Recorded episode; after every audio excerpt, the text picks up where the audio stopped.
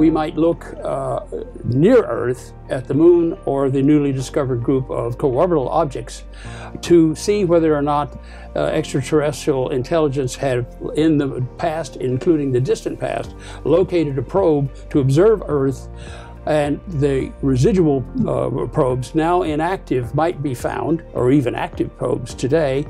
Uh, in a sense, then we would be looking at interstellar archaeology. Welcome to this prescient and newly relevant episode from the Into the Impossible archives from February of 2020 on the search for extraterrestrial intelligence. Your host, Brian Keating, brought together a brain trust of three experts in the field Paul Davies, Jim Benford, and Matt Kaplan. They discussed the prospect of alien artifacts hiding in our solar system, why evidence of extraterrestrial civilizations has been elusive, and the risks of revealing our own technological civilization to more advanced intelligences. What was once fringe is now mainstream. The Director of National Intelligence has just released the second annual report on unidentified aerial phenomenon. NASA has commissioned an independent study on unidentified anomalous phenomenon, led by Professor Keating's friend and colleague, former chair of Princeton's Astrophysics Department, and president of the Simons Foundation, David Spergel and of course, our friend Harvard astronomy professor Avi Loeb's Galileo project for the systematic scientific search for evidence of extraterrestrial technological artifacts. We're confident this will earn your everlasting loyalty in the form of a subscription, a review, and an asterism of stars. And for a chance to win your very own bit of extraterrestrial material in the form of a meteorite fragment, subscribe to Brian's mailing list at briankeating.com. So keep an open mind as we replay this in depth discussion about the search for extraterrestrial intelligence and beyond with Brian Keating, Paul Davies, Jim Benford, and Matt Kaplan. Any sufficiently advanced technology is indistinguishable from magic. Open the pod bay doors, please, Hal. Welcome, everybody, uh, watching out on YouTube and listening in on our Arthur C. Clarke Center for Human Imagination podcast called Into the Impossible. And today it's quite a treat to be joined by uh, three distinguished intellects. On my right is Matt Kaplan of the Planetary Society. Thank you for joining us. Happy to be here and honored to be uh, included in this group of truly great intellects. I'm not sure I qualify, but it's like a crossover episode on like you know cartoons yes, of, it of, is. of years past. Uh, and to in front of me is Dr. James Benford, who is a proud uh, hometown hero, a, a, alum of UC San Diego, graduate in the class of 1969 in the PhD program. Thank you, James, for being here. Glad to be here. Always good to come back to paradise. Yes, it is quite lovely. And I should say, James is the uh, president founder of Microwave Sciences in Lafayette, California. And to his right is Professor Paul Davies, a man who needs no introduction, but I'll give him one anyway. He's the uh, founder director of the Beyond Center at Arizona State University, which uh, in part is sort of an inspiration for what we wanted the Clarke Center to be a home for intellects and, and excursions in the intellectual peripatetic landscape that we like to traverse. And I want to thank you so much for being here and joining us last night in conversation about ET. And we'll talk a little bit about that with the uh, amongst the four of us. And Paul, thank you so much for being here. Well, it's a pleasure to be here. And uh, the Beyond Center, we call it the Center for Cool Stuff. And we specialize in the impossible. Yes, uh, that's right. So, as Arthur C. Clarke, our namesake, said, the only way to find out what is possible is to go into the impossible a little bit, or in some cases, a lot. And last night we talked about the possibility, or perhaps lack thereof, here on campus in conversation between the two of you uh, about whether or not ET is is perhaps already here. Not that uh, ET will be detected, but perhaps there are ways to detect that ET is actually already among us in in one way or another. And I wondered if we could sort of discuss. You both have novel ideas as to how life could arise here on our interplanetary surface uh, that we call home, or perhaps near to us. And yet have evaded detection. But you both point to ways that humankind could make first contact, could discover the uh, origin of another type of life form, and you both have novel ways that you've decided to approach this problem. I think maybe I'll start with with Jim. Jim, what are some of the um, l- more likely scenarios in your mind that might pan out successfully to discover the presence, perhaps in the past, of an extraterrestrial civilization? Uh, I've proposed recently that uh, we might look uh, near Earth at the moon or the newly discovered group of co-orbital objects to see whether or not uh, extraterrestrial intelligence had in the past, including the distant past, located a probe to observe Earth and the residual uh, probes now inactive might be found, or even active probes today. Uh, in a sense, then we would be looking at interstellar archaeology, uh, artifacts from the distant past observing the ecosphere of Earth. Hmm. Would this not be similar to another creation of our namesake or related to it? In 2001, the monolith that the uh, that mm-hmm. is discovered on the moon and the concomitant uh, discovery of uh, of gravity by uh, by primates on Earth. Um, is that not what Sir Arthur C. Clarke was perhaps expressing in that same in that same uh, yes, and in the predecessor uh, short story called The Sentinel, in mm-hmm. which the monolith was not buried. It need not be because you couldn't have seen it from with telescopes from Earth. You have to go there, but burying it made it detectable only by magnetic field, and therefore you'd have to be very sophisticated ah, and have orbiters in order to find it. Uh, it's very much like that. I'm talking about extraterrestrial artifacts. Yes. Interesting. So, Paul, here, as you know, we have the world famous San Diego Zoo and um, whenever I take my kids, and and uh, they're they're reasonably well behaved, at least uh, half of them are. And uh, as we go there, we are always careful to observe the the regulation that you may not pound on the on the ca- cages of the apes or the primates or whatever. That you have to keep a keep a low profile. And and might it be possible for aliens to escape our knowledge uh, if they treat us sort of like those same zoo creatures, where they just don't interact with us, but they're here in some other form? Is that is that not a reason that they could be lurking amongst us almost? One of the difficulties about guessing the motives of an extraterrestrial civilization is that they could be stupendously far in advance of our own. And indeed, there's no particular reason why they will be flesh and blood uh, beings. Mm. Uh, the, this may it may well be here on Earth that we hand over the heavy lifting, intellectual heavy lifting, to design systems. People use words like computers and robots, but they fail to capture what in a hundred years or a thousand years is, is going to take place here on Earth. That, mm.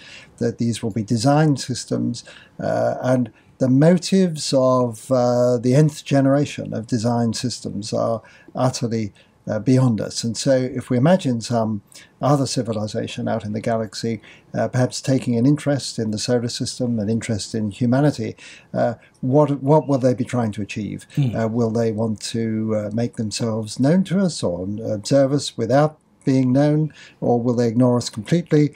Uh, we we don't. We have no idea. Mm. So my attitude to searching for signs that we're not alone is to search wherever we can using whatever technology we can, particularly if it's cheap. And so at the moment, SETI has been dominated by the idea that ET will be beaming messages at Earth and we should sweep the skies with radio telescopes hoping to stumble across that message uh, directed to humanity. Mm. I don't think that's terribly credible. Uh, I think we need to simply search every database because alien technology may manifest itself in a way that uh, we would not even think of. Mm. Um, and by searching every available database, I mean, I'll give you a, a, a quirky example. Um, one of the things that's being done at the moment it's free on the internet. Is sequencing genomes like crazy. So hmm. uh, in the cancer research community or the biological community generally this is the technology of choice these days. Mm-hmm. you, you, find some sort of weird microbe you sequence it. And all of this stuff is out there. So why don't we just search uh, the genomes of all of these organisms, uh, viruses, bacteria, anything else you can mm. get your hands on. It's all there. You mm-hmm. can write algorithms that can search through to see if there's a message from ET wow. uh, concealed in them. Mm-hmm. why might that happen? How might that happen? Well, we can edit and engineer genomes with our own technology to put messages uh, in genomes. Craig Venter did just that. He put his email address and some, some poetry of Feynman uh, into the genome of a, a, an engineered organism. So uh, you can upload information into bacteria with uh, viruses, retroviruses. Uh, is it conceivable that some uh, advanced civilization has done this, maybe in the deep past, and that this message is somehow preserved? We don't know how. It would remain stable over a long period of time, but if they've solved that problem, uh, the, the truth might be inside us. the truth might be in here, right? So you're you're widely credited with uh, popularizing an idea that perhaps uh, because of the exchange between the planets, in particular between Mars and the Earth, over a re- relatively short period of geological history, maybe tens of millions of years, perhaps microbial life could be exchanged. And I think you've said in the past we might find life on Mars, but it may have come from Earth, or conversely, life could come from Mars to the Earth. And, and to my right is, of course, Matt Kaplan, who's a member of an organization who spent a lot of time uh, thinking about Mars, and and it's pretty interesting because you think back to Percival Lowell in the early part of the 1900s, uh, thinking that he saw canals on Mars, and uh, and yet the popularity amongst the public of exploring Mars, for example, um, uh, is still is so enduring. And can you speak about why is Mars so important, at least among in, in the popular uh, cog- cognizance of a place to look for life, or is it that you know we're looking for water and and that might be a harbinger of potential life on Mars? What is it about Mars that's so captivating? Why do we keep sending so many very sophisticated uh, missions to go to Mars and I, people? I think it's largely well. I mean, the interest goes back to ancient times, but I think Percival Lowell had a lot to do with this because he really was part of that move at the turn of the 20th century and a little before, getting people to think Mars may be very much like where we live. And wouldn't it be reasonable, therefore? And of course, when he thought he saw those canali and that the Martians were smart enough to bring water from the poles to the equator where it was warmer, um, you know, that's when you first started talking about METI, right? Mm-hmm. The messages. Uh, we were going to build gigantic semaphores and tell the Martians, hey, we're over here, mm-hmm. your neighbors. Um, I think that stuck with us. I mean, just look at science fiction and a lot of bad science fiction movies set on Mars um, that uh, push this. Um, and of course, you know, NASA's gone from follow the water because we followed it, we found it, we know it's there, quite a bit of it, to let's now really start the serious look for life. Mm-hmm. I can't, I, am as my boss would say, uh, Bill Nye the Science Guy, our CEO, mm-hmm. That if we found life on Mars, it would change everything. Mm. Even if we discovered, as Paul said, that that life maybe we're cousins. Uh, right. Uh, for me, the fundamental question is: uh, Is life, as we know it, just a freak accident that occurred some in some little corner of the universe, and we are it, and maybe it's spread around a bit, maybe to Mars, maybe slightly beyond, or is the transition from non-life to life built into the fundamental nature of the universe? Do we live in an intrinsically bio-friendly universe in which there's some sort of life principle or progressive tendency right at the level of the laws of physics and chemistry. Now, if there is such a life principle, we haven't found it yet. And if hmm. you talk to physicists and chemists about this uh, teleology is the technical term, that there's a sort of goal oriented march of progress uh, built into nature. Um, it's anathema to, mm-hmm. to them. And yet, the same people will say, oh, the universe is teeming with life, on the assumption that this transition from non life to life uh, is a very natural thing. I might say that this has occurred just during my career. Mm-hmm. In the 1960s, I was really gung ho for SETI and looking for aliens and so on. And uh, I might as well have professed an interest in looking for fairies. Everybody thought it was absurd, that life was a bizarre freak, it was limited to Earth, complete waste of time and money to look for any life beyond Earth. And now everyone says, oh, yes, the universe is teeming with life. and yet the fundamental science really hasn't changed very much in my career. Statement of faith. We still don't know how non-life right. turns into life and, and whether it's likely or very unlikely. so speaking of uh, messaging into space, you know, what are the one of the chief concerns about messaging to space, uh, as expressed by Stephen Hawking, who, who, as Paul has pointed out in the past, came up with sort of a version of the Fermi paradox, famous case of if life is teeming and abundant throughout the universe, how come, where are they? You know, that's his question. And Hawking had sort of a corollary uh, not just in space but in time. You know, where are all the time travelers? You know, there should be abundant ability for time travelers of the distant future to transition and make these quantum leaps backwards in time. And yet we have to date, although there are some people I think are quite spacey and quite uh, out of time that I know personally on the faculty. No, they're not. They're not my colleagues here, but um, but nevertheless, Stephen Hawking also warned against the uh, broadcast of our presence here, uh, perhaps by high-powered microwave systems such as the kind that you've pioneered and written about in your books. But do you have concerns about this messaging, METI, messaging extraterrestrial intelligence, in that it might be, you know, an eat here kind of sign for the planet? Well, I'm uh, a moderate in these matters, uh, middle of the road, meaning I think we ought to have a deep conversation about it through international means. Uh, but that ha- that opinion, uh, which I've held for a long time, has not ca- caught a lot of interest.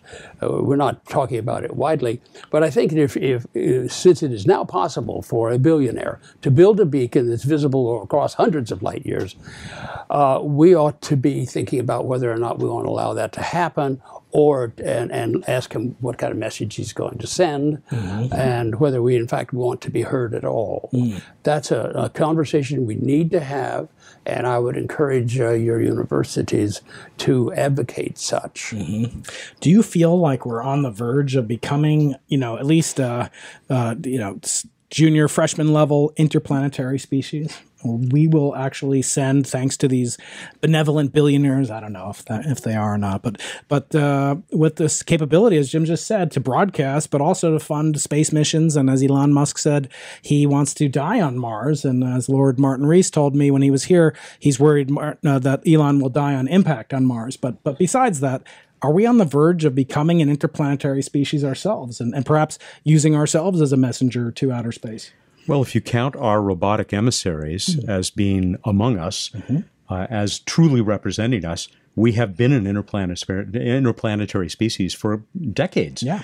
Um, we certainly are becoming more so. You know, our, as we speak, uh, Congress is uh, putting its, um, uh, I won't say best foot forward, but a foot forward into whether and how we're going to get to Mars and put humans there, and whether that should come before or complement what we're doing at the moon. Mm-hmm. Um, the uh, the current administration and therefore NASA have a somewhat different view uh, that is part of this Artemis program.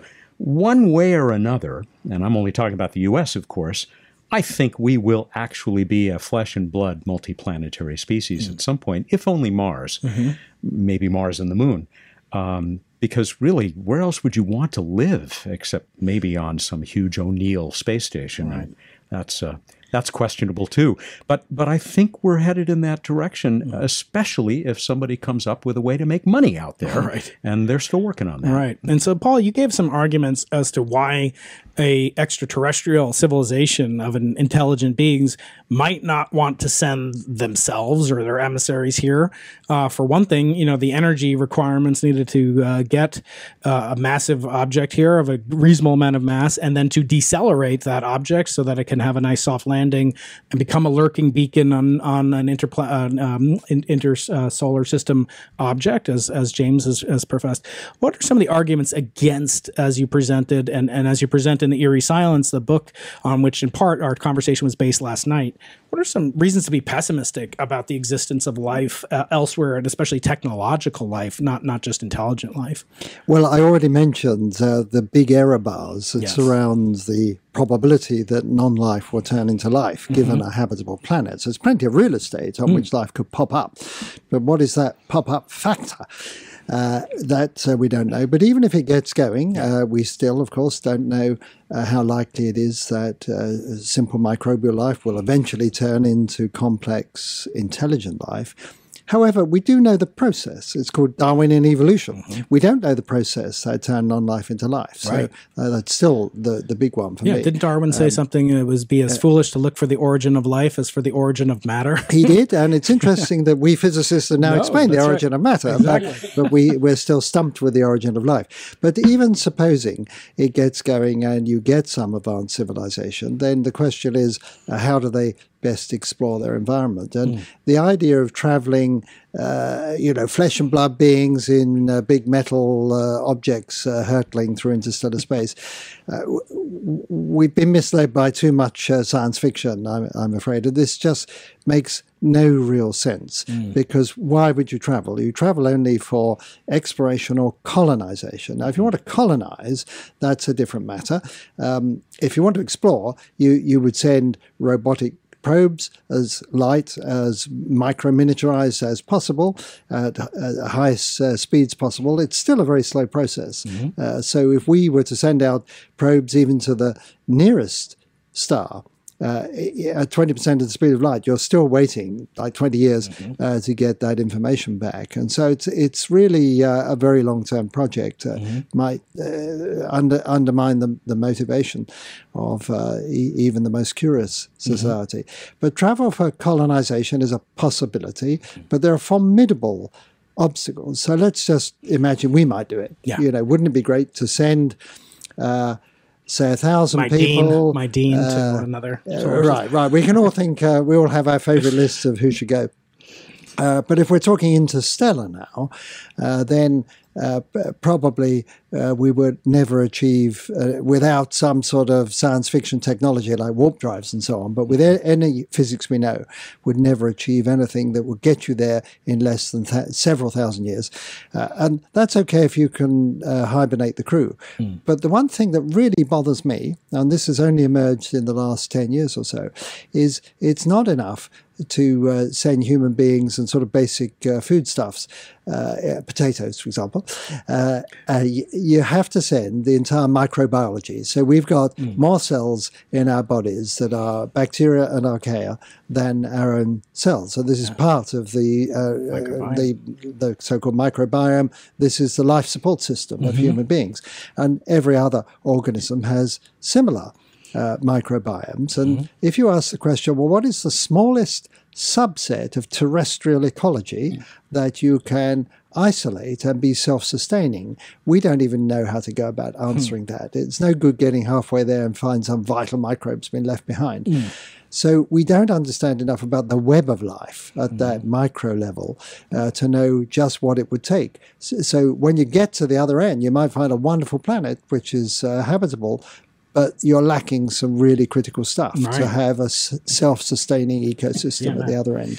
An- another one of your brilliant graduates, Kim Stanley Robinson, in his book Aurora, which upset a lot of people, he explored exactly, Paul, what you're talking about and the difficulties of getting a colony ship to any place, dealing with the microbiome, and even just dealing with elements that uh, would be dissipated. You wouldn't be able to, you'd have to bring enough. I'm trying to think of what some of them were, some of the compounds that you would need. Um, uh, it, it disappointed a lot of us who would, you know, have always believed that humans would spread across the galaxy. Uh, but it, it, it's a very thoughtful book. Yeah. Well, let, let me say I thought the Aurora uh, plot line, and, and in fact, the, the basis of it was actually wrong. Uh, uh, How so? I, I, I, well, he t- he wanted that answer, and so he got it. you know, you can write a story with any ending you want, uh, but there were, uh, in fact, there, uh, my brother and I wrote an extensive critique of that that appeared. Saw in, that, uh, yes. the, uh, Your New brother York- Greg New York- Benford, we should mention. uh, uh, yes, uh, uh, New York Review of uh, Science Fiction uh, published that, uh, and it uh, uh, it said basically there were a lot of uh, choices he deliberately made that made it d- difficult, uh, uh, not because he, he didn't discover it being difficult. He wanted it to be impossible. He's an opponent of interstellar flight, and I wanted to mention that what Paul is saying, uh, he uh, wrote about extensively in a very nice piece. And if people want to know more about it, it appears in a book that I edited called Starship Century, and he has an extensive discussion of those issues about how do you export an, a biosphere. So I want to read from the Eerie Silence. Speaking of your brother, this is Paul's book from 2010. So it's the 10th anniversary of this book, which itself was written on the 50th anniversary of Frank Drake and the Ozma Project, the first real search for extraterrestrial intelligence in West Virginia with an enormous radio telescope. As I said, built in the 60s, and as you say, you know, it's it's depressing on one hand how little we've made, despite the truly beyond Moore's law increase in capability. You saw some of the experimental capability we have today, eh, just in UC San Diego and throughout the whole whole world of radio astronomy has become phenomenally sensitive, and yet we haven't seen it. And so the probability you say here, Paul, the possibility that alien civilizations might might look long ago have created powerful radio beacons and that humans have the means to detect them has been studied in detail by Greg and Jim Benford, twin physicists working in California. Greg is an astrophysicist and also an award winning science fiction writer, while Jim is an expert on high intensity microwave beam technology. The way that Benford see it, ancient civilizations could have many reasons to build a beacon. For example, it could be a high tech moment monument to uh, uh, of pride to what may be a glorious but now van- long vanished civilization. The funeral pyre. Yes, a beacon is also a great way to attract attention and seek and simply make first contact to anyone detecting it would redouble their efforts at SETI. And lastly, it could conceivably be an artistic, cultural, or religious symbol, or even the cosmic equivalent of graffiti. It might be a cry for help, or as with the humble lighthouse, a warning. Do you still stand by these words that were quoted by Paul in, in this book, 10 years after its publication? Uh, yes, there are many possible motivations. Uh, what I would, uh, I, one you left out is that it might be a religious message, uh, uh, because uh, a lot of human history is like the history of Islam is let's spread our religion, uh, and that's what a lot of people use the airwaves for already. Uh, I think that the fact that we haven't found any beacons is starting to uh, make that look less and less probable, and therefore we are approaching a time when we can say that that's a proposition which has been falsified. Oh, but we haven't looked that uh, much because, as you pointed out, you need to stare at a fixed patch of sky for a long duration because this thing is going to sweep the plane of the galaxy and uh, that signal will repeat.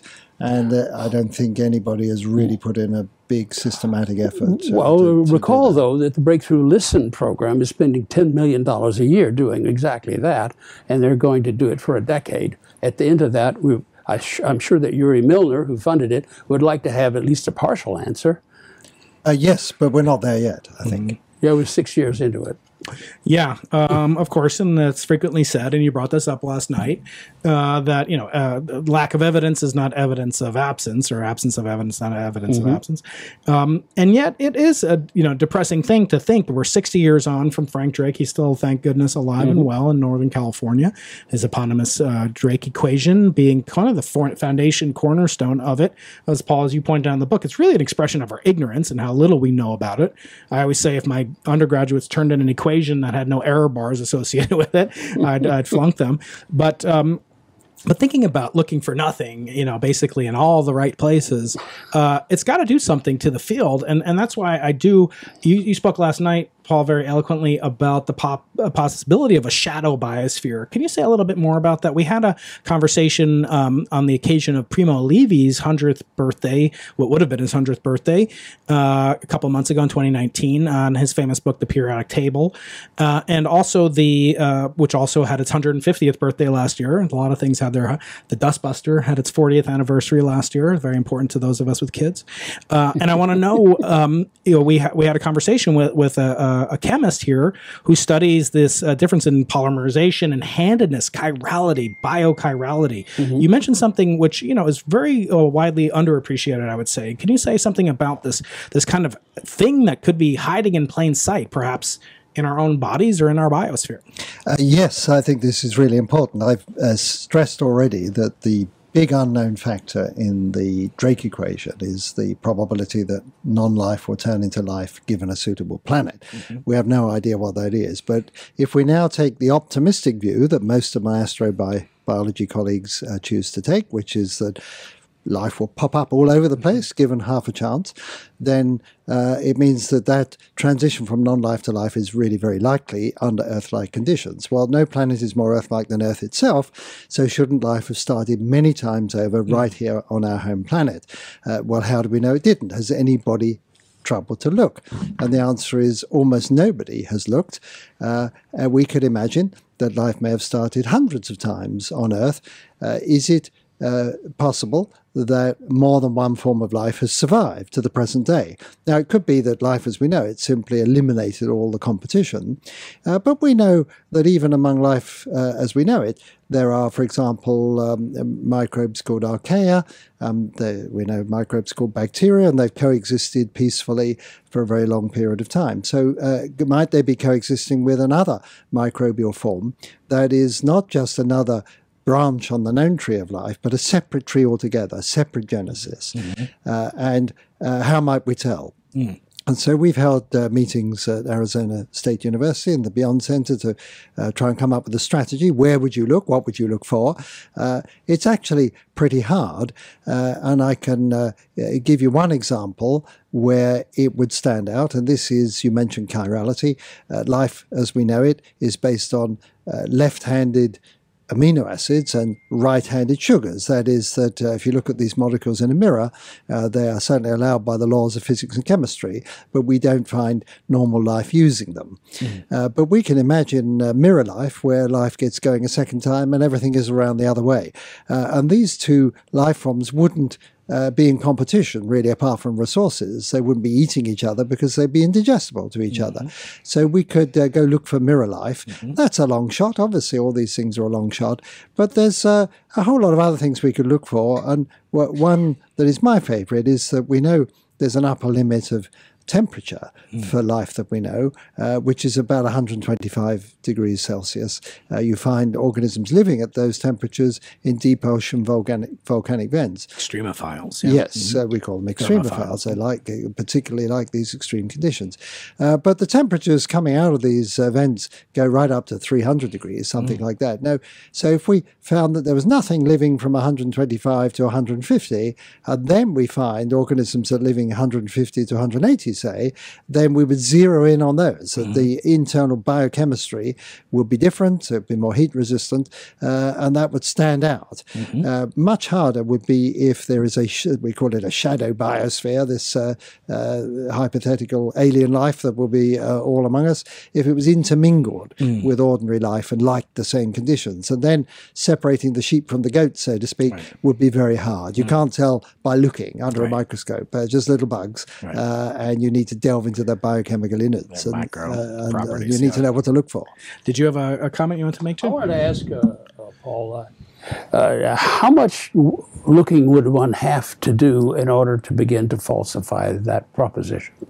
Uh, well, i um, uh, to falsify it, uh, that's a that's a difficult one, is it? To say that to to, it. to say that there are that we can be absolutely sure that 100% of uh, terrestrial microbes are life as we know it. Uh, the truth is, only a tiny, tiny fraction of terrestrial microbes can be cultured, uh, and only a fraction of those can be sequenced. So we just scratch the surface of this microbial realm. We don't know what all those little bugs are.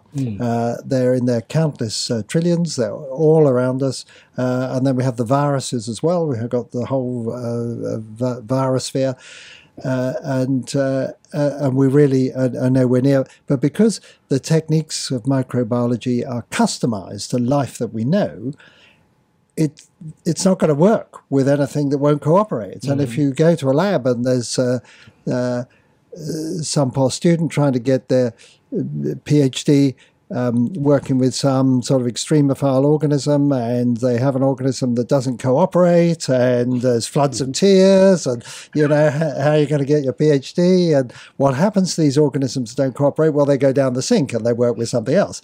Uh, and uh, that that's the problem. Uh, everything is customized to life that we know. You go looking for A, you'll find A. You won't find B. confirmation bias. I want to close in with a few more questions uh, for each one of you. So first, Mat, um, what if the falsification comes? I mean, what to what extent would that impact society? I almost feel that there's an urge, an urge to feel that we're not alone, and and sort of hinted at in Paul's in Paul's book, right? The eerie silence that there's something uh, perplexing, paradoxical, and maybe unsettling uh, to the human psyche that what if we are alone? What would the implications be if the hypothesis of alien life, or even not technological, if we somehow knew that we're it?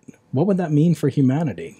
Seems like a pretty big burden for us to carry if we learn about that, because then it says the universe is ours. And what do we decide to do with it? How do we bring the supposed benefits of whatever our species has achieved uh, uh, across at least our piece of the Milky Way. Um, I think you're right. I think that we do want to believe that we're not alone. Uh, and and yes, I hadn't thought of the significance of the word eerie in your title, Paul. But you're right; it would feel strange. Nobody wants to be by all by themselves, or at least very few of us. Um, who was it that said that if we learn whether we learn the galaxy is teeming with life or whether we learn we are by ourselves, either way, isn't that the most significant thing we may ever learn? Mm-hmm. And I think that was Arthur C. Clarke. Yeah. Oh, Clarke, of course. Yeah. That's right. Oh, He there's. I, I, imagine for, for a moment that Columbus had landed in the New World and found no one there. Hmm. That would have been very eerie for them because every land they knew was occupied by humans. Right. And in fact, the New World was too. That's right. They watched him discover it. Uh, uh, so, Jim, you've worked on the you know interface between and, and with your brother as well between hard science, physical science, science fiction, uh, science nonfiction. Uh, what what do you think impels or, or you know compels you so uh, uh, vigorously to explore these really different or, or are they different? Maybe i shouldn't impose my own viewpoint on things but you know as a nonfiction writer purely a nonfiction writer i might spend six months on a single line or equation or result or data point in a paper. Whereas in a work of fiction it's you have far more liberty. What are the aspects of these two different genres that appeal to you? Are there commonalities? And and and lastly can you can you teach someone to be creative in this way that, that the human imagination is so well adapted to, but in such disparate ways, the technical, the fictional, et cetera? You, is that a, a skill that can be taught? the fundamental thing that's necessary uh, to be successful in those realms uh, is one common trait curiosity. Mm-hmm. You've got to be curious about the world, and and what you're curious about may not be as important, not nearly as important as the fact that you are curious. And mm-hmm. because you're truly curious, you'll keep being curious about more and more things, mm-hmm.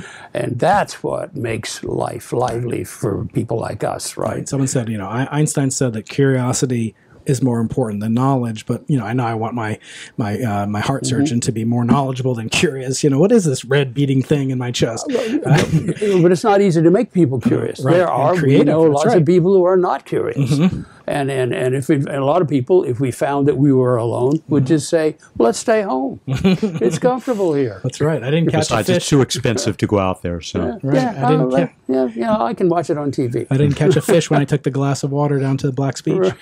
Uh, and Paul, maybe we'll close with you. Um, you've written uh, 31 books. Last time I counted. Yeah, I understand. Right at the second, you're writing another book, which is really impressive. Um, you know, as we're recording this podcast, you're on number 32. Uh, to to you know, what what is your process like? I've always been perplexed because you you are so phenomenally um, creative, but you have this throughput that spans and and and goes literally from the biological to the astrophysical, from the microphysical to the cosmological. Um, is this something that you can teach? I mean, you're a professor. Your day job, uh, you know, your day to day job is being a professor. Can you teach this to young people? And and what do you think of the future uh, of all these different fields that you're working in? Well, it's interesting you should ask about teaching because uh, the I, I've just been co-teaching with my wife, who's uh, a, a former BBC radio science journalist, uh, co-teaching a course on science communication, uh, and um, uh, it. I, I, I when I was a youngster, I had no idea whether I, I never thought about writing. In fact, I barely scraped through English at high school. Uh, and the first uh, piece of science exposition I had to do was my PhD thesis. uh, and it was only after that that I thought, well, actually, uh, I quite like explaining all this stuff, and I could probably, uh, as we would say these days, dumb it down a lot. And it started off from there. Uh, but uh, nobody ever taught me how to do it. Yeah. And what I found, and it's interesting that the uh, entire students uh, were female, uh, uh, and among these these young women, uh, a couple of them really had what it takes. Uh, They were writing uh, sample essays that could have been published right away, and some of them were totally hopeless. And so, uh, I don't think anything we taught them, apart from a few obvious things, uh, you know, try to come to a conclusion and don't exceed the number of words and so on. I don't think. Uh, it really helps very much. I think you've either got it or you haven't. Right. Uh, and I write about things I'm thinking about anyway. I'm very fortunate that the Beyond Center has enormous scope, uh, and in my life, I, I, I, regard myself as really a theoretical physicist, and mm-hmm. I, that's the only real research as far as I'm concerned. That's but I've worked in identity. astrobiology and cancer research and uh, philosophy of, of science and so on. So I'm thinking uh, about these things anyway. So for mm-hmm. me to write a book, if you said to uh, to me, could I write a book on black holes? I could probably do it in a, in a week. Mm-hmm. Uh, but if you give me something more challenging, like, uh, I don't know, condensed matter physics mm-hmm. or something I know less about, it would take much longer. Yeah. Uh, and so, uh, you know, I tend to write what I'm write about what I'm thinking about. It doesn't take that long, not the actual writing part. As Blaise Pascal said, if I had more time, I could have made it shorter. Uh, I do want to ask you, since I don't have these opportunities very often, if there's a hyper intelligent uh, species of alien somewhere or God or something like that, uh, what question, one question, would you most like to know the answer to during your lifetime? Um, uh, I, have spent a lot of time thinking about whether the fundamental laws of physics, which is, uh, you know, this is the sort of uh, d- daily bread of physicists. You, the, in the textbooks, you use them. Uh, where where do they come from? Could there have been otherwise? Mm-hmm. Einstein said that the thing that really interested him was whether uh, I think the good Lord choice, had a choice. Right? You mm-hmm. know, and uh, what he meant by that, you don't have to be religious, but could the world be otherwise and still have inquiring beings like ourselves uh, within it. Within it. Uh, and that's something I've spent a lot of time thinking about throughout my career. I sort of got it from Fred Hoyle, actually, right. uh, that he was thinking about those things even in the 50s. Uh, and uh, we don't know the answer to that question. Yeah. It's very profound because it transcends actual science. Yeah. It's about why is the universe comprehensible and why uh, can human beings actually understand it? And, right. and could could that world have been otherwise. Otherwise, fascinating. Uh, very good. Okay, well, that satisfies one of my questions. That, w- that would be the one question I would ask. What would Paul Davies really? ask the old one? Uh, Mat Kaplan of the Planetary Society, James Benford, Microwave Sciences, and Paul Davies, Beyond Center, Arizona State University. Thank you all so much. I want to encourage everybody online to subscribe to our YouTube channels uh, and to our podcast on Apple Podcast or Stitcher or wherever you get your podcast. Please leave a review and a rating. It really helps us uh, very much attract and grow the audience. Uh, thank you so much, Brian Keating from the campus of UC San Diego at the Arthur C. Clarke Center for Human Imagination. Any sufficiently advanced technology is indistinguishable from magic.